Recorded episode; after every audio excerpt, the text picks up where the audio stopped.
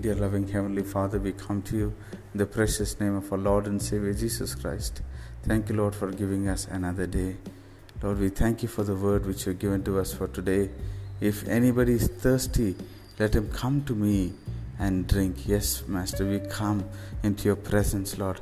Yes, Lord, we have so much of hope and peace, Lord Jesus, in your presence. Yes, Lord, you're, a one, you're the one who can satisfy us, Lord.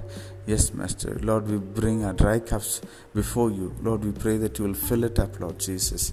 Yes, Lord, even as you spoke to the Samaritan women, Lord, Lord, you were, Lord, convincing her of your living waters, Master. The water that we drink this world will make us thirsty again, but the water which you give us, Lord, is the living waters, Master. We will never thirst again. Yes, Master. And may we find our satisfaction in you. May we be made complete in you, Lord Jesus. Work in our lives, Lord.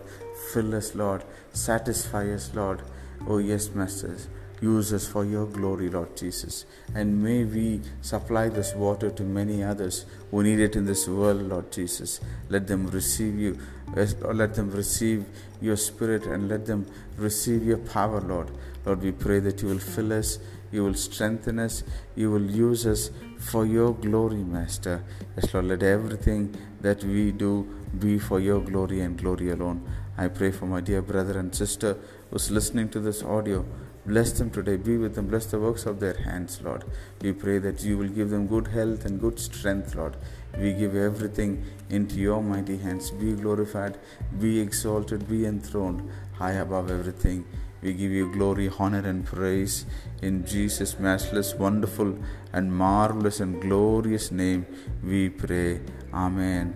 God bless you, dear ones. Have a wonderful day ahead.